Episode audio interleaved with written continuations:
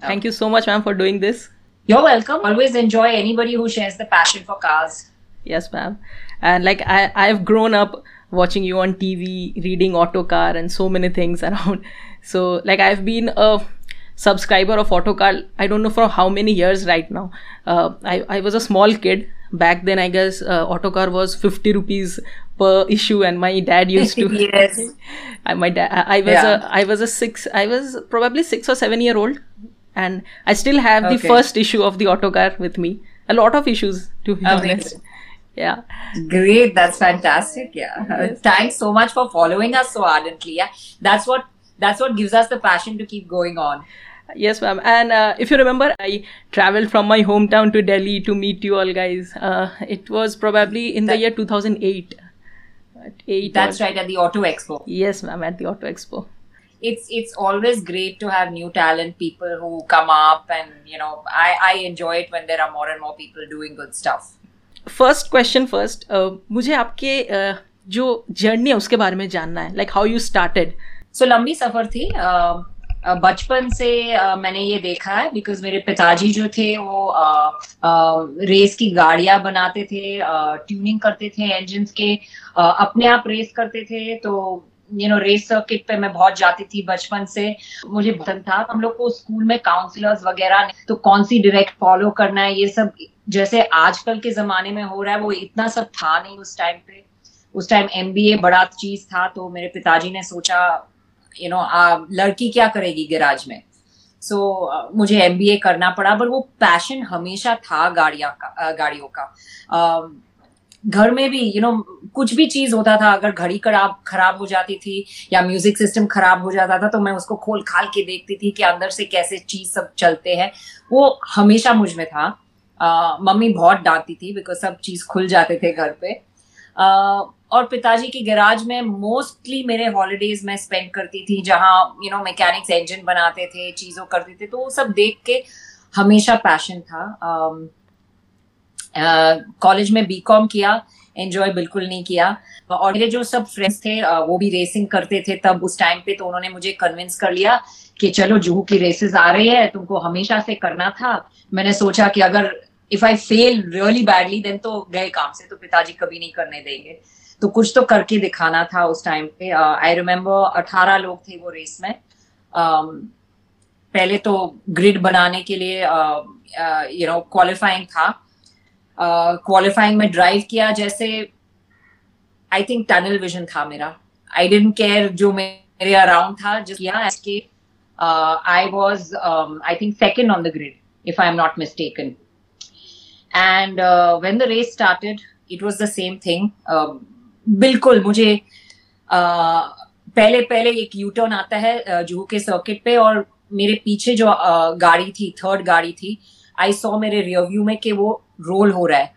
उसके बाद मैंने रियर व्यू घुमा दिया और मैंने बोला, मुझे जो ड्राइव करना है, मैं ड्राइव करती हूँ, बाकी आगे पीछे मुझे देखना नहीं है। किया किया किया किया ड्राइव किया और फिर सडनली मैंने देखे कि फ्लैग्स घूम रहे हैं येलो फ्लैग्स घूम रहे हैं, मुझे रोकने की कोशिश कर रहे हैं मार्शल्स तो मैं देख रही थी कि क्या हो गया, मैंने गलती क्या कर दी। डर डर के मैं वापस पिट्स फास्ट टाइम रेसिंग करती थी। वो मुझे हिला हिला के बोल रही थी कि do you know what you did do you know what you did तो मैं और घबरा गई। क्राउड में से सुनाए हेलमेट निकली तो क्राउड में से आवाज़ आ रही थी कि अला ये तो लड़की है। तो और डर गई मैं कि मैंने तो कुछ बहुत गड़बड़ कर दी। फिर फारा ने मुझे बोला idiot you won you won why are you doing extra laps मैं इतने अपने धुन में थी कि मैंने नहीं चेकर्ड फ्लैग देखा मैंने कुछ नहीं देखा मैं बस घूम घूम के ड्राइव कर रही थी। वो था मेरा पहला रेस और वहाँ से तो फिर लत लगी। उसके बाद छोड़ नहीं पाई मैं। जहाँ का ही चांस मिला रेसिंग किया रैलिंग किया नेविगेशन किया। ड्राइविंग के तौर पे मुझे ज़्यादा करके रेस ट्रैक पसंद है। रैलिंग में मैंने कोशिश किया पर वो मेरा स्टाइल है नहीं। अ, मुझे you know clean lines nice racing track पसंद है। तो रेसिंग मैंने ज़्यादा ड्राइविंग किया और रैलिंग में मैंने नेविगेट किया। उसके तो- बाद। मैम बट आप तो मत you were part of the national rallying championship right of the 1994 so how different is race. Track पे गाड़ी चलाना वर्सेस रैलिंग बहुत फ़र्क है बहुत फ़र्क है। स्टाइल्स ही दो है ड्राइवर्स के अम, आप देखेंगे तो रैलिंग में ज़्यादा आपको देखेगा ड्रिफ्टिंग स्लाइडिंग गाड़ियाँ एकदम फास्ट जाके कॉर्नर में ड्रिफ्ट होके जा रही है।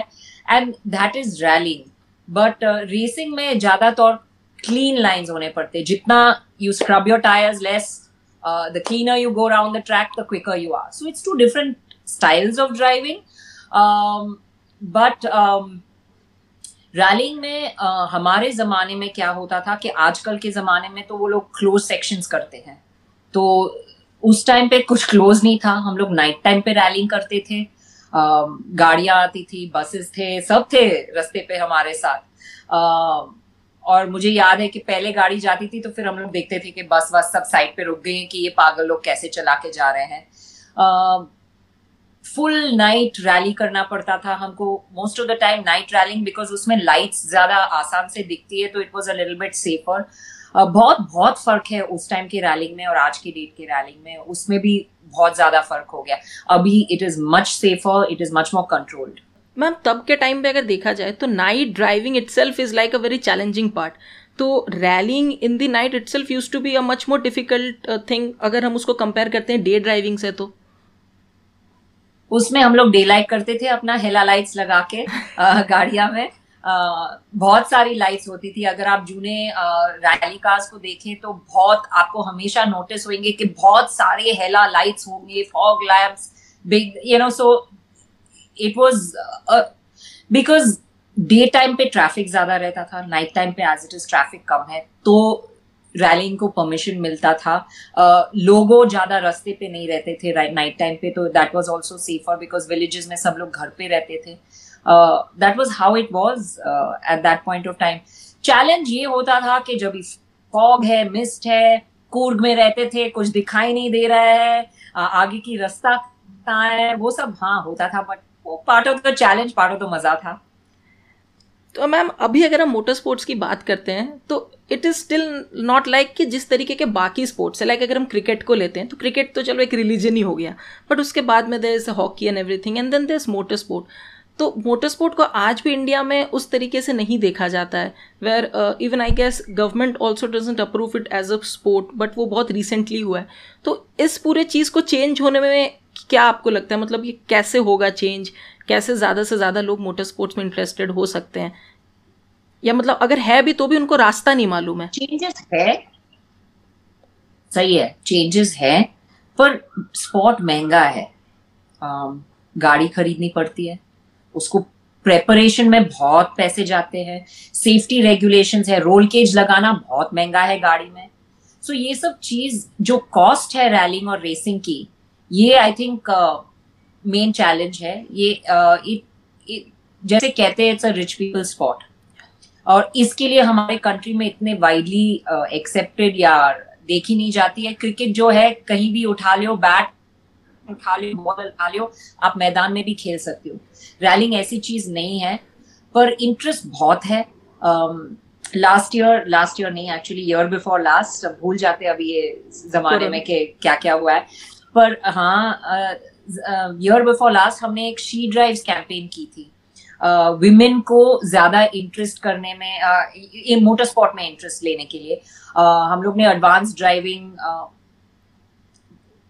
पाँच छह पाँच छह सिटीज़ में हम लोग ने एक बड़ी सी मैदान ली थी, उसमें एक कॉस्ट सेटअप किया था। उनको सिखाया हैंड ब्रेक टर्न कैसा करना चाहिए डर्ट में ड्राइविंग कैसा करना चाहिए। और इतनी इंटरेस्ट थी, इतनी इंटरेस्ट थी, लोगों, हम लोग को एंट्रीज क्लोज करना पड़ा एक एक टाइम पे बिकॉज़ हम लोग इतने लोग को ले नहीं सकते थे। गुवाहाटी में एक ओला कैब ड्राइवर थी, जो फास्टेस्ट टाइम क्लॉक किया। तो बहुत सारे डिफरेंट लोगों लोग हैं जो ये कंट्री में करना चाहते हैं पर उनको एक्सेस नहीं मिलता है। आई थिंक मेन चैलेंज ये है कि जो मोटर स्पोर्ट्स क्लब्स है उनको ये ज़्यादा ग्रास रूट लेवल पे लेके जाना है। Uh, जो ऑलरेडी रेसिंग रैलिंग के फ्रटर्निटी में है उनसे बाहर जाके ये दिखाना है कि इतना मुश्किल नहीं है। ऑटो क्रॉस कर सकते हैं। समझो रेसिंग महँगा है रैलिंग महँगा है तो अपनी गाड़ी लेके ऑटो क्रॉस क्रॉस जाके कर सकते हैं। मोटो क्रॉस जाके कर सकते हैं। तो ये छोटे छोटे events TSD rallies I think इसमें ज़्यादा ज़्यादा लोग हिस्सा ले सकते हैं और स्पोर्ट का फिर यू you नो know, थोड़ा बढ़ाव होगा। एंड गवर्नमेंट साइड से भी थोड़ा सा इस चीज़ को अगर ग्लोरीफाई किया जा सके या पुश दिया जा सके तो आई गेस कि वो और थोड़ा ज़्यादा ट्रैवल करेगा मतलब उसका डिस्ट्रीब्यूशन बेटर होगा। सही बात है आई थिंक किरण रिजू जी ने किया में वो मोटर स्पोर्ट को रिकॉग्नाइज करते हैं वो इवेंट्स को प्रमोट करते हैं तो टाइम लगेगा बट आई थिंक हो रहा है आस्ते आस्ते और और पहले से तो बहुत ही बेहतर है। पहले से तो डेफिनेटली मैम बहुत बेटर हुआ है मतलब हाँ अभी अभी मोटर स्पोर्ट कमीशन जो एफ़ एम एस सी आया है उन्होंने एक separate women in motor sport भी चालू किया है। तो डेफिनेटली बहुत सारे चेंजेस आ रहे हैं। अच्छा मैम आपने भी गुवाहाटी की बात करी। तो you were also part of the SAARC rally and you were also the first Indian with Indian registration plate to cross the Pakistan border तो वो एक्सपीरियंस बताओ मैम बिकॉज़ वो एक बहुत ही अनोखा एक्सपीरियंस रहा होगा। अभी बोलते बोलते भी रूंगटे निकलते हैं। You know I get goose bumps every time I tell this story बहुत ही इंटरेस्टिंग इवेंट था साक रैली आई थिंक पहले टाइम कोऑपरेशन हुआ था ये कंट्रीज़ में। uh, हम लोग बांग्लादेश से लेके इंडिया भूटान नेपाल पाकिस्तान इंडिया श्रीलंका और फिर मॉलडीव गई थी ये रैली um, uh, हर एक कंट्री से टीम थी तो हम लोग साथ में चला रहे थे। um, पाकिस्तानी टीम भी थी, उसमें एक यंग टीम लीडर था। आज तक वो हमारा फ्रेंड रहा है।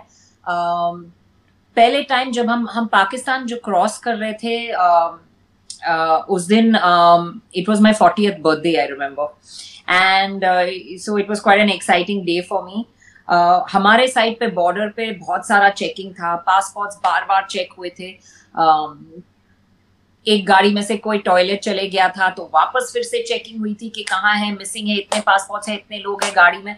बहुत सीरियस सा माहौल था हमारे साइड पे।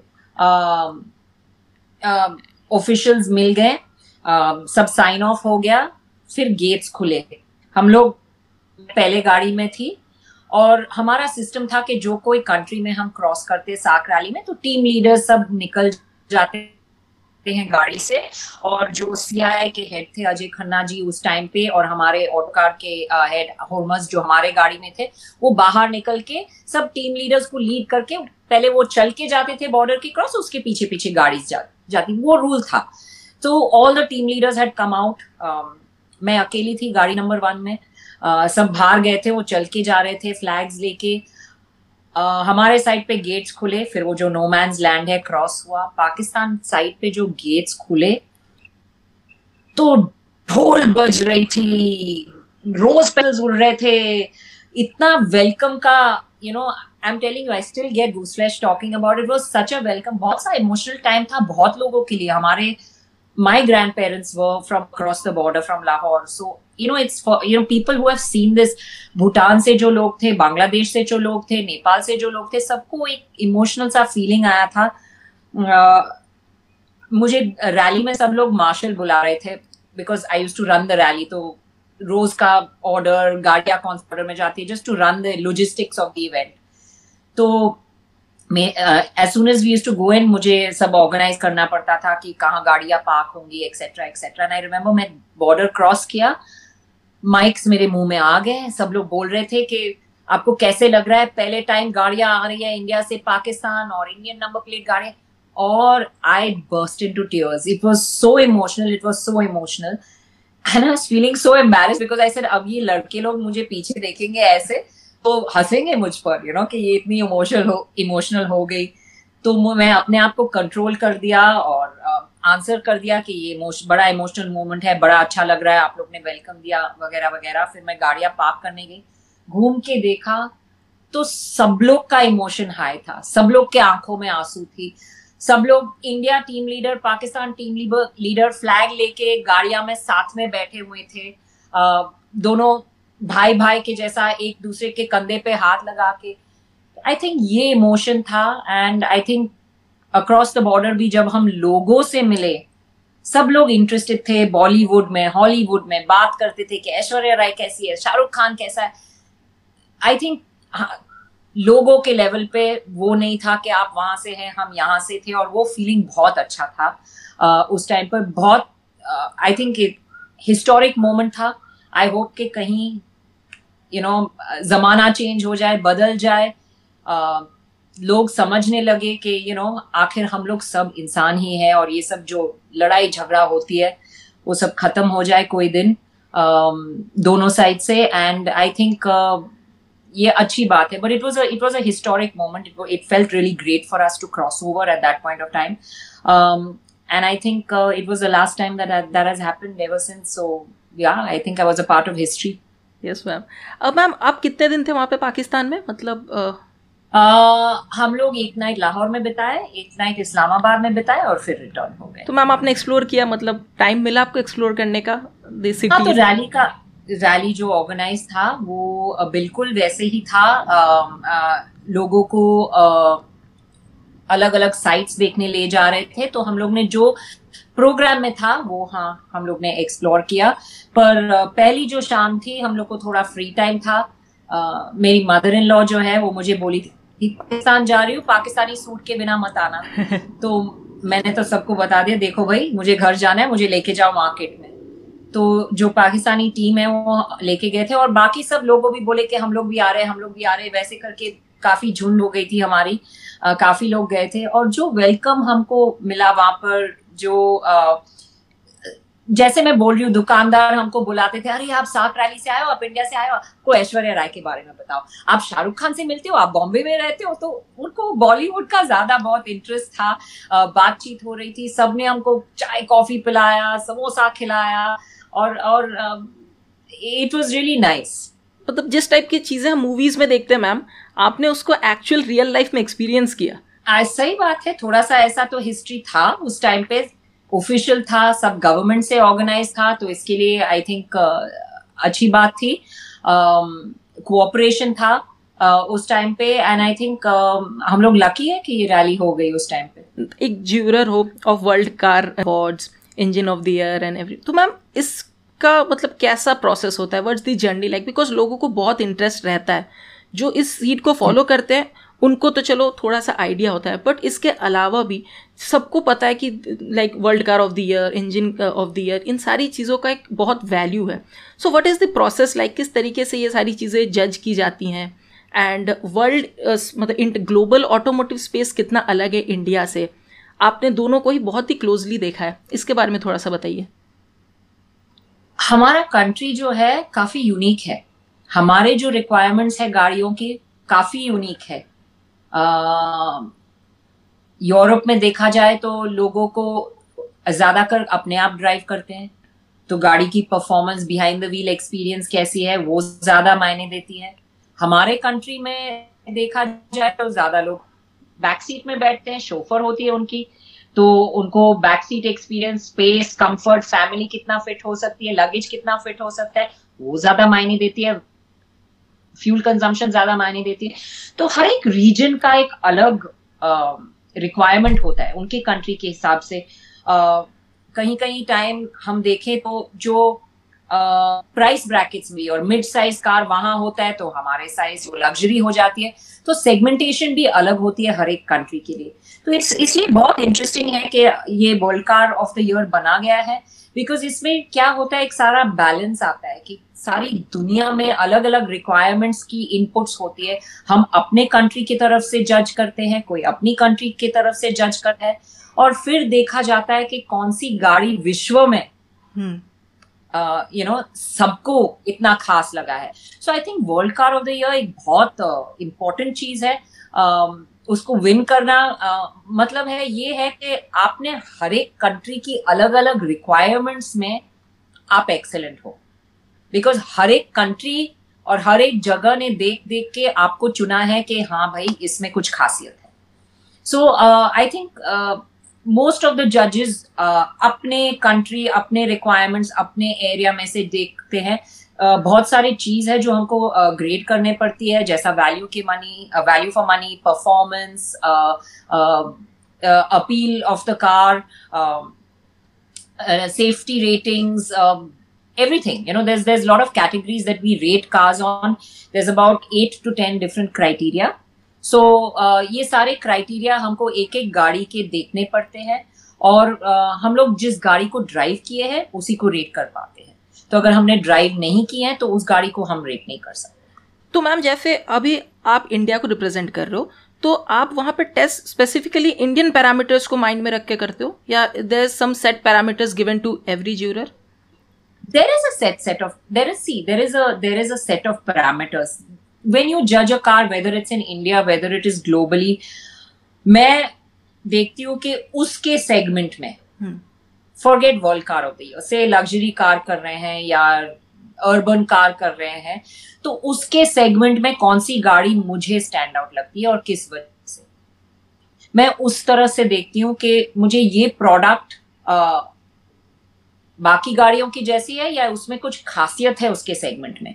इसके लिए मुझे वो गाड़ी खास लगती है right so same thing world car of the year जो बाकी गाड़ियों से है वो स्टैंड आउट होनी चाहिए।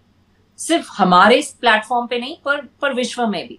अंडरस्टैंड सो इन उसमें देखना पड़ता है पूरे कॉन्टेक्स्ट में उसके सेगमेंट से बाकी गाड़ियों से बाकी विनर्स के उसमें कंपैरिजन में उसको देखना पड़ता है कि यू नो इसमें क्या है कि ये आगे बढ़ सकती है और ये क्यों इतनी इंपॉर्टेंट गाड़ी है? ये क्यों मुझे I think most of the time it is a car that I pick is that I go in there and I drive it and I feel that wow factor you know for me that really does the trick I struggle to find uh, mistakes, you know, when I struggle to find, I say, okay, this is, it's been hard to find a fault in this car. Then those cars over the year, I, I think, okay, okay these are the cars that stood out to me. ये गाड़ी खास थी ये गाड़ी खास थी। फिर उसमें से नैरो हो जाता है कि इसमें क्या है और फिर हम पैरामीटर वे करते हैं। वो पैरामीटर्स में भी हमको काफ़ी पर्सपेक्टिव मिल जाता है कि हाँ इसमें सेफ्टी ज़्यादा थी इसमें थी इसका परफॉर्मेंस बेहतर था इसका नहीं था। सो so, काफ़ी का कुछ जजिंग रहती है और काफ़ी पैरामीटर्स रहते हैं इसको चूज़ करने में। और एक ही वोटिंग राउंड नहीं रहता है काफ़ी वोटिंग राउंड्स रहते हैं और उसमें से नैरो कर करके कर करके फिर कार चुना जाता है। Okay okay. और मैम दिस ये same cheese women car world car of the year में भी यही सेम होता है but it's from the like जी जी। काफ़ी सिमिलर है। विमेन कार का खासियत ये है कि सारे विश्व के विमेन मोटरिंग जर्नलिस्ट वोट करते हैं इस पे। तो काफ़ी लोग कंफ्यूज हो जाते हैं। They think women's world car of the year the best car for women ये नहीं है उसको women's world car of the year कहा जाता है बिकॉज़ दुनिया के सब विमेन मोटरिंग जर्नलिस्ट उसे वोट कर रहे हैं। सो मैम अब मोटरिंग जर्नलिज्म पे हम बात करेंगे। What is the best way to start a career in automotive journalism like मुझे ना मुझे रोज पूछा जाता है करीब अबाउट पंद्रह बार इंस्टाग्राम पे मुझे मिलती है कि मैम मैं बहुत पैशनेट हूँ मुझे मोटरिंग जर्नलिज्म कैसे? मैं सबको कहती हूँ कि जो आप इंस्टाग्राम पे देखते हो यूट्यूब पे देखते हो आ, उसको लेकर बिलीव मत करना कि यही है ज़िंदगी। उसके पीछे आ, बहुत काम होता है बहुत मेहनत होता है बहुत टाइम खर्च करना पड़ता है। हमारी जो एक यूट्यूब वीडियो है आ, पूरी दिन जाती है। हम छह बजे उठते हैं सुबह में हम समटाइम्स रात को आठ बजे आते हैं एक पाँच मिनट स्टोरी बनाने के लिए। या दस मिनट स्टोरी बनाने के लिए। पूरी दिन शूट करनी पड़ती है हम लोग को खाना नहीं मिलता है, काफ़ी काफ़ी आपको बिकॉज़ ये जगह ढूंढना पड़ता है जहाँ बहुत कुछ नहीं है ट्रैफ़िक नहीं है तो पानी नहीं मिलती है, खाना नहीं मिलता है, गर्मी में बाहर बैठे रहना पड़ता है, भागना पड़ता है, गाड़ी धोना पड़ता है, बरसात के सीज़न में बार बार गाड़ी धोनी पड़ती है, हर एक शॉट के पहले गाड़ी धोनी पड़ती है तो बहुत सारा मेहनत जाता है इसके पीछे। बहुत सारे इंटर्न्स आए हैं जो मुझे कहे कि मुझे ऑटोमोटिव जर्नलिस्ट बनना है। तो आते हैं और पहले जो उनको बेसिक काम किया जाता है, एक महीने में बोर हो जाते हैं, उनको बैठ के फरारी चलानी ऐसे नहीं होती है। So I think the first thing I would say is you should be ready for a journey आप किसी की भी एडवर्टीजमेंट देखो ईवो मैग की एडवर्टीजमेंट देखो, हमारी एडवर्टीजमेंट हम हमेशा उधर लिखते हैं कि don't expect to sit in a car and drive from day one because सबकी एक्सपेक्टेशन ये होती है।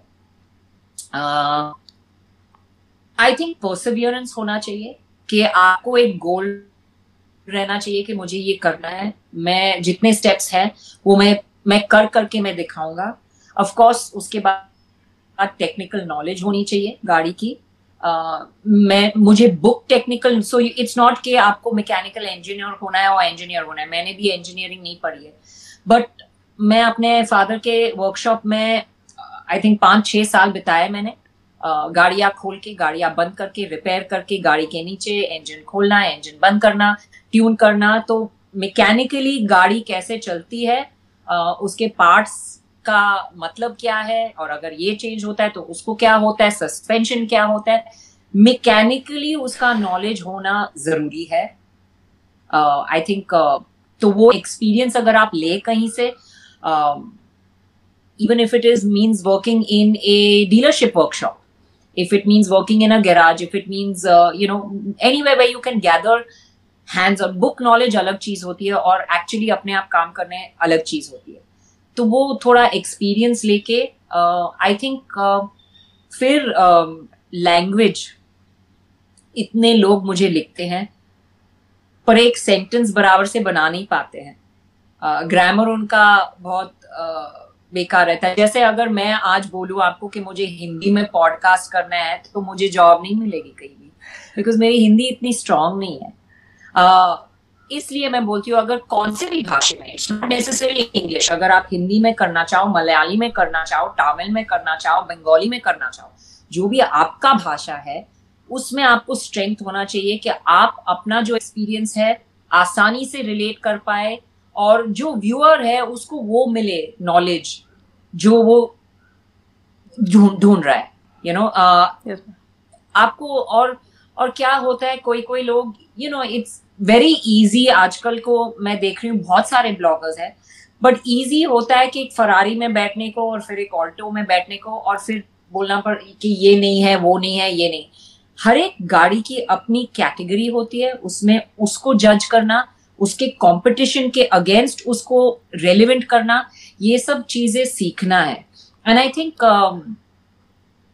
ये बहुत इंपॉर्टेंट रहती है कि द एबिलिटी टू नो के व्यूअर को क्या चाहिए uh, उनको इंफॉर्मेशन क्या चाहिए और वो पहुंचाना मेरी ओपिनियन कुछ भी हो पर व्यूअर को क्या चाहिए अगर वो ऑल्टो खरीदने जा रहा है तो उसको क्या इंफॉर्मेशन चाहिए ये गाड़ी के बारे में राइट right? ज़्यादा करके वो ट्रैफ़िक में चलाएगा। और वो लेके उसको ऑफ़ नहीं करने जाने वाला है राइट सो पर्सपेक्टिव में डालो, देखो कि गाड़ी क्या है, वो क्या कर सकती है, उसका रेलिवेंस क्या है व्यूअर को क्या चाहिए कंज्यूमर को क्या चाहिए, और अगर कोई गाड़ी खरीदने जा रहा है तो आपके वीडियो से या आपके इंफॉर्मेशन से उसको पूरी नॉलेज मिलनी चाहिए कि इसमें क्या क्या है, नहीं है खासियत क्या है, खराब क्या है फ्यूल इकोनॉमी क्या है परफॉर्मेंस क्या है सब डिटेल्स मिलनी चाहिए। काफ़ी लोग प्रेस रिलीज़ लेते हैं उसमें इंफॉर्मेशन देखते हैं ट्रांसलेट करते हैं। पर व्यूअर वो भी ढूंढ रहा है कि आप गाड़ी चला रहे थे तो आपको फील कैसे आई? हम्म। तो वो सब भी चीज़ इंपॉर्टेंट है। मैम जैसे आपने मेरे को जब मैं पहली बार आपसे मिला था तो मुझे अभी भी याद आपने बोला था कि जब कॉलेज में आओ तो इंटर्नशिप्स करना। अगर इस फ़ील्ड हम्म। में आना है तो कीप राइटिंग आप अपने स्किल्स को होन करते रहो, फिर इंटर्नशिप पे आओ और एक्चुअल नॉलेज लो। तो मुझे उससे बहुत हेल्प हुआ। तो मैंने बहुत इंटर्नशिप्स करे। In fact I also apply to Autocar got selected there सही बात है बिकॉज़ उस टाइम पे हम दिल्ली में टीम नहीं थी हमारी। पर यही यही रास्ता है। जितना कोई भी कोई भी प्रोफेशन में आप बोलो या देखो तो एक कहावत है इंग्लिश में प्रैक्टिस मेक्स परफेक्ट वही बात है। आप जितना प्रैक्टिस करो, आप जितना अपने फ़ील्ड में ध्यान दो अलग अलग एक्सपीरियंस लो। तो ऐसे नहीं है कि मुझे वीडियो रिपोर्टर बनना है तो आप टेस्ट ड्राइव पे भी जाओ वीडियो टीम के बारे में वीडियो टीम के साथ। आजकल जमाना बदल गया है। लोग पहले लिखते थे, उनको आज वीडियो भी करना पड़ता है। तो पूरी एक्सपीरियंस लो। ऐसे नहीं कि मुझे यही काम करना है।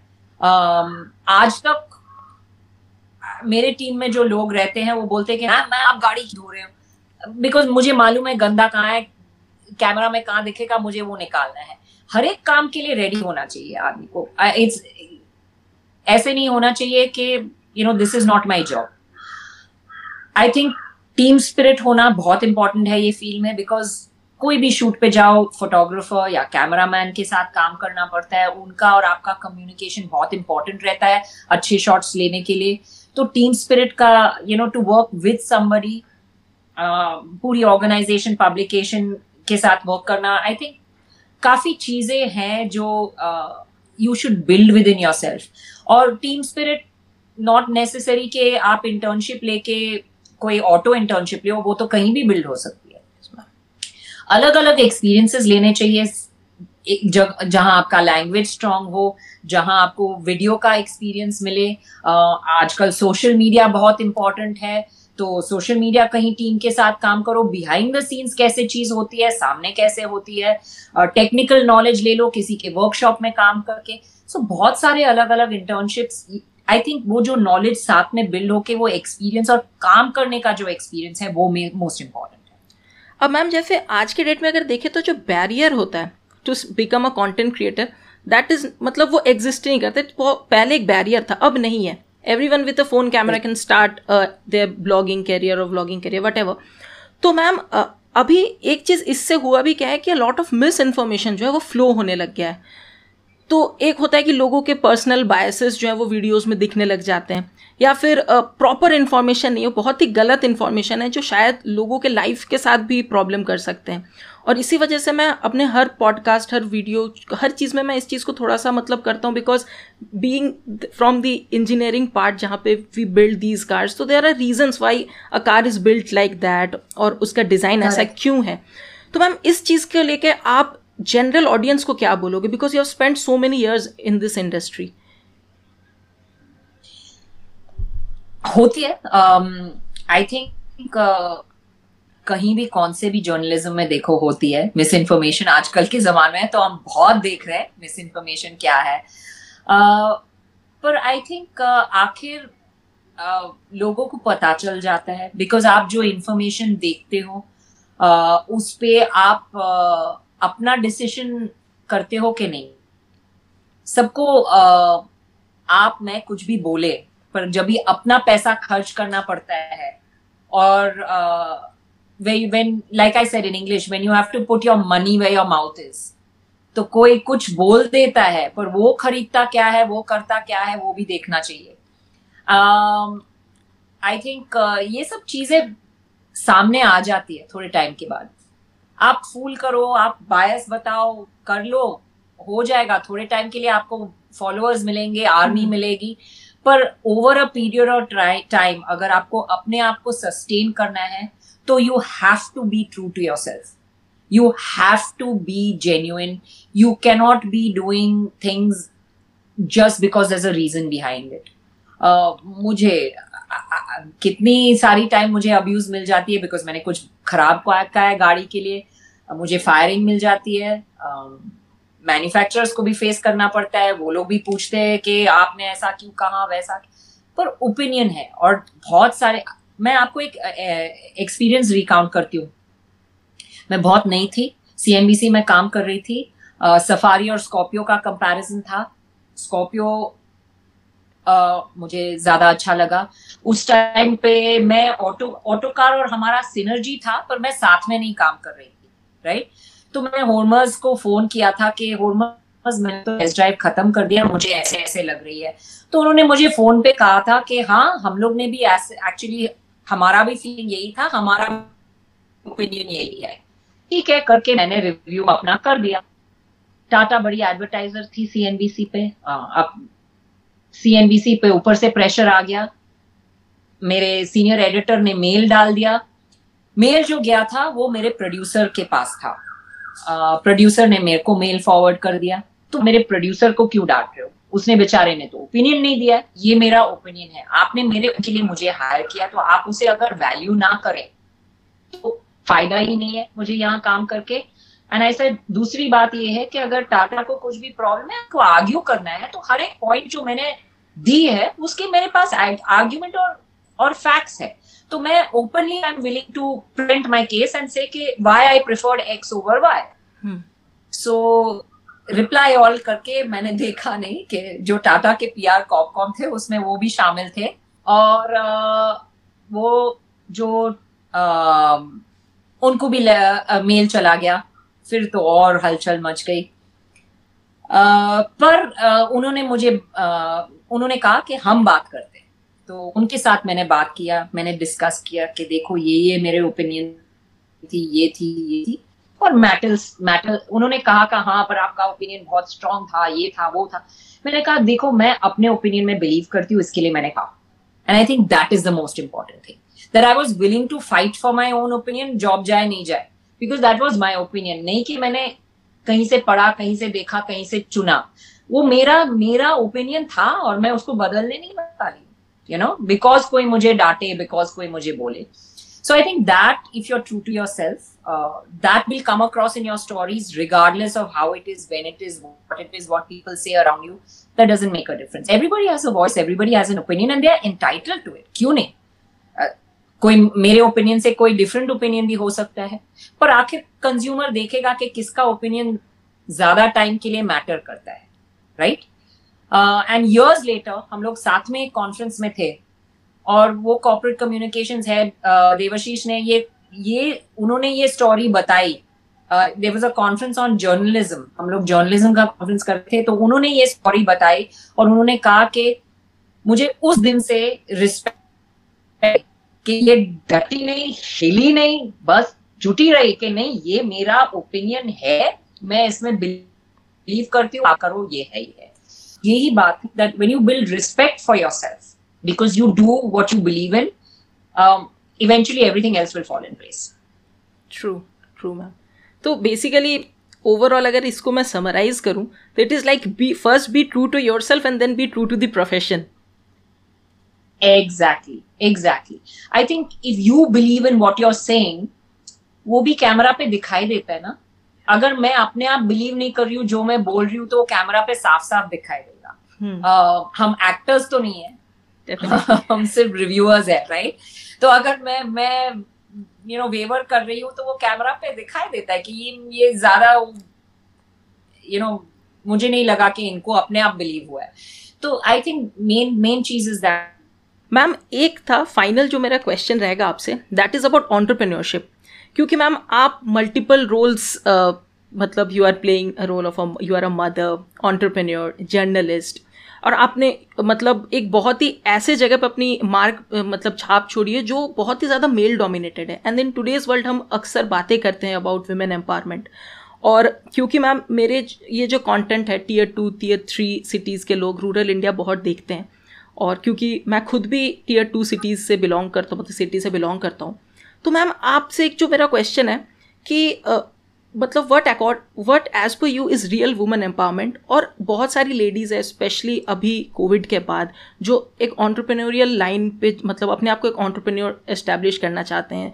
कुछ भी छोटे से छोटे काम से लेकर बड़े से बड़े काम से तो इस तरीके से मल्टीपल रोल्स कैसे वो एक बहुत ही अच्छे तरीके से मतलब एस कर सके। और सोसाइटी के बैरियर्स को जो है वो मतलब वो कहते हैं ना ब्रेकिंग द ग्लास सीलिंग वाली जो बात है उस चीज़ को कैसे कर सकते हैं? एजुकेशन uh, दोनों को सिमिलर मिलने चाहिए। दो बेटे हो सकते हैं जो काफ़ी डिफरेंट नेचर के हो सकते हैं। सिमिलरली डोंट जज because one is a girl and one is a boy हर एक की नेचर अलग होती है, हर एक की एबिलिटी और केपेबिलिटी अलग होती है। वो तो लाइफ में होते रहेगा, कोई भी इंसान में पर हर एक लड़की को वही सेम चांस मिलना चाहिए जो लड़कों को हमारे कंट्री में, वो पहले चीज़ है। और वो हमारे घरों में सिखाया जाना चाहिए इवन मदर्स को आई थिंक बहुत सारी माए हैं भी ये कंट्री में जो रियलाइज़ करना चाहिए कि बस 22 साल की हो गई है 20 साल की हो गई शादी करवा दो। ये नहीं है। उनको अपना लाइफ बनाने दो उनको अपने पैरों पे खड़ो फिर जिसके साथ भी उठाए एटलीस्ट उनको अपना कॉन्फिडेंस रहेगा। आई थिंक ये सब चीज़ भी सिखाना ज़रूरी है। uh, सोच आस्ते आस्ते बदलते जाएगा। uh, कल्चर है हमारी कंट्री की और और nothing wrong in it but i think everybody should be independent or be given the chance to be independent somebody may like to marry at 22 that's their choice that's not a problem but everybody should be given the chance at independence i don't think it's taken away um, ये चीज है so i think women empowerment is giving equal opportunity to women in the country i think for the women themselves it is standing up for yourself asking for what not shying away from it, doing what you need, uh, finishing your education, pursuing a career uh, if you feel that you want to pursue it. And I think any subject, you ask me male dominated field, बहुत सारे लोग मुझे पूछे हैं कि do you अलग do you feel different luckily मुझे भी डिस्क्रिमिनेशन नहीं feel have journalist my boss होर्मस स्वराब जी जिन्होंने मुझे चांस दिया है और uh, जिन्होंने मुझे ये फ़ील्ड में जो मुझे ये फ़ील्ड में लेके आए उनको मुझमें इतना कॉन्फिडेंस था कि मैंने अगर जो किया वो हमेशा बैक किए।